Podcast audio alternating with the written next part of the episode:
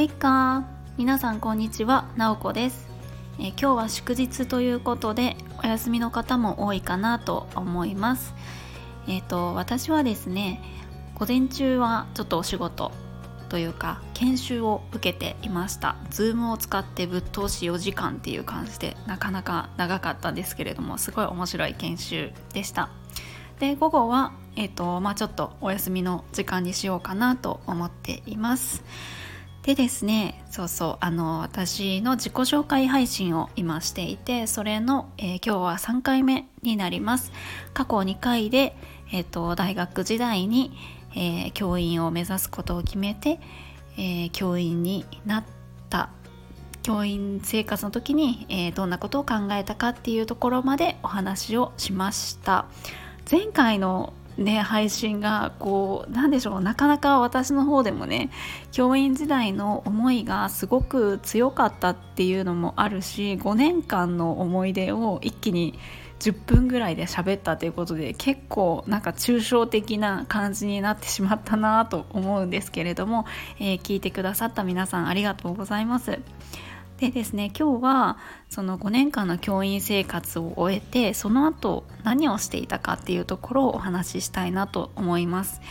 で教員はもうねあの辞めた後私は特にこうどっか別のその会社に就職するとか何か自分で始めるっていうことはしなかったんですね。とにかく一旦まっさらな状態にしたかった自分がどこにも所属していないっていう状態にしたかったんです。ということでまあニートですよね ニートみたいな感じになりました本当に何もない状態っ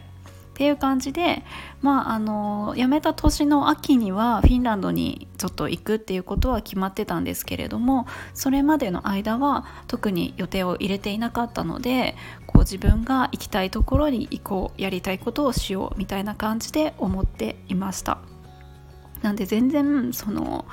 何でしょうね。その時はこう不安感とかは全然なかったです。全然仕事もせないし学生でもないんだけれども私はこういろんな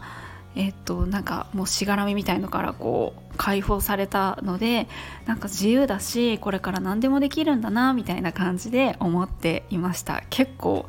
なんか楽観的だなと思うんですけれども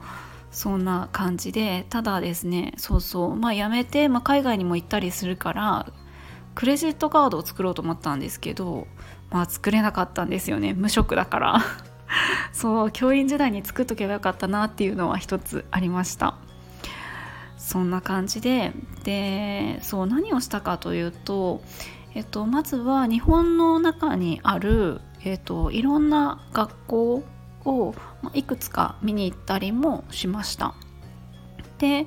えっと、やっぱり海外に行くっていうことにもすごくこう別の世界を見るっていうような意味合いがあったので、まあ、あの教育とかに関係なく、えっとまあ、一人旅みたいのをしてみたいなと思ったので私は友人が、えー、オーストラリアにいたのでその友人に会いに行くっていうのも含めてオーストラリアに行こうと思いました。確か12週間ぐらいいたと思うんですけれども特にあのガチガチに予定を決めずに、まあ、友人のお宅にはえっと、何泊か泊まらせてもらったんですけど一人で、えっと、行動するっていう時間もと取るようにするような旅でした。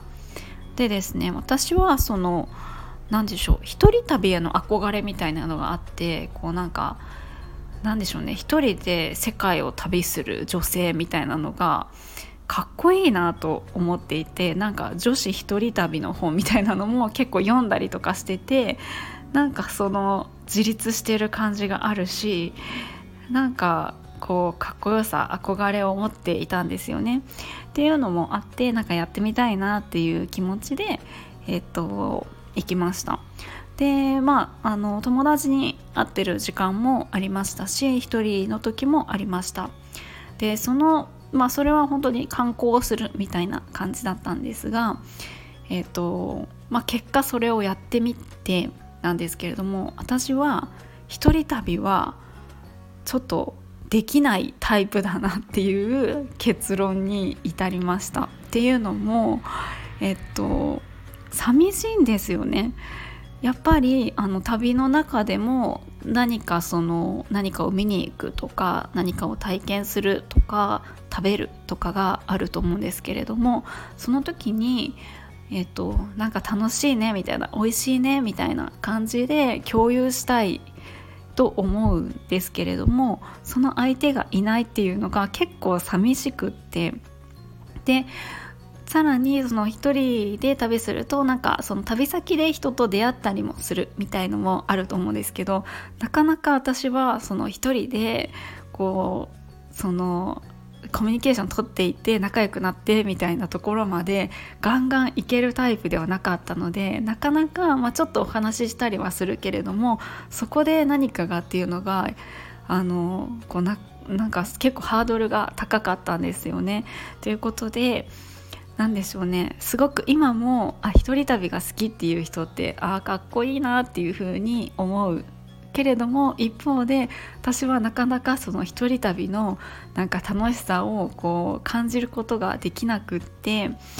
まああのそれはそれでね全然その1人が好きもありだしみんななんか2人とか3人が好きも全然ありだと思うんですけど私はその自分がその、まあ、実際に憧れっていうところからやってみてあ自分はこういう風に感じるんだなっていうところを体験できて自分で確かめられたっていうのはすごく良かったなと思っています。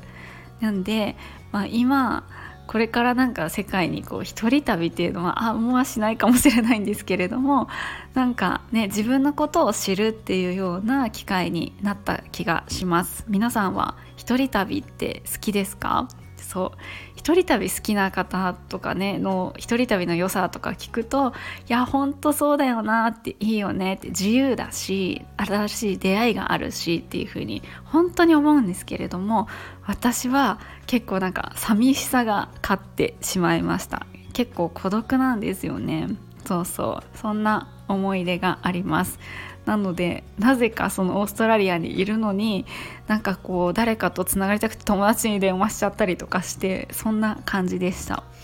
ということで、えーと、あそうフィンランドに行くところまでたどり着かないですねちょっと今日はここまでで切りたいと思うんですが